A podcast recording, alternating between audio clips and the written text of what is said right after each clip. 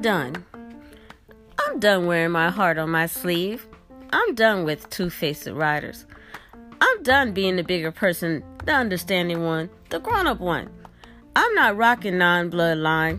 I'm holding down my own family line. I'm done putting my feelings on the black burner every time others disrespect me. I'm done turning the other damn cheek every time someone gets a bug up their ass. I always treat people with respect, no matter what age, color, or race. But I'm fed up with not being treated the same damn way. And I'm so damn tired of hearing lame ass apologies because the cold, harsh reality is there is no excuse for treating me like shit if I never treated you like shit.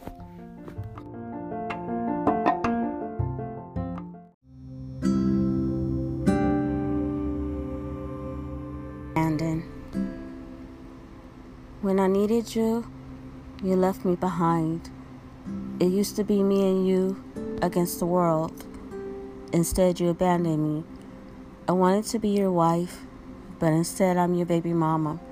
We were together like two peas in a pod till you abandoned me.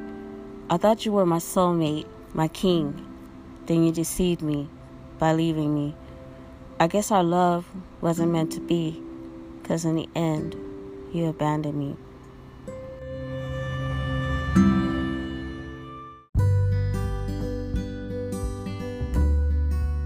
Rather than I rather have smiles on my face than frowns.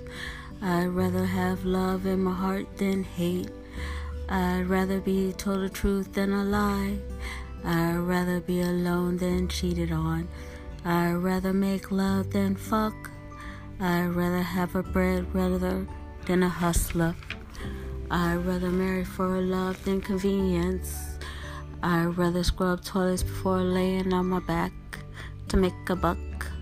I'd rather leave an argument than come into blows or get shot and ending up in a coffin 10 feet under.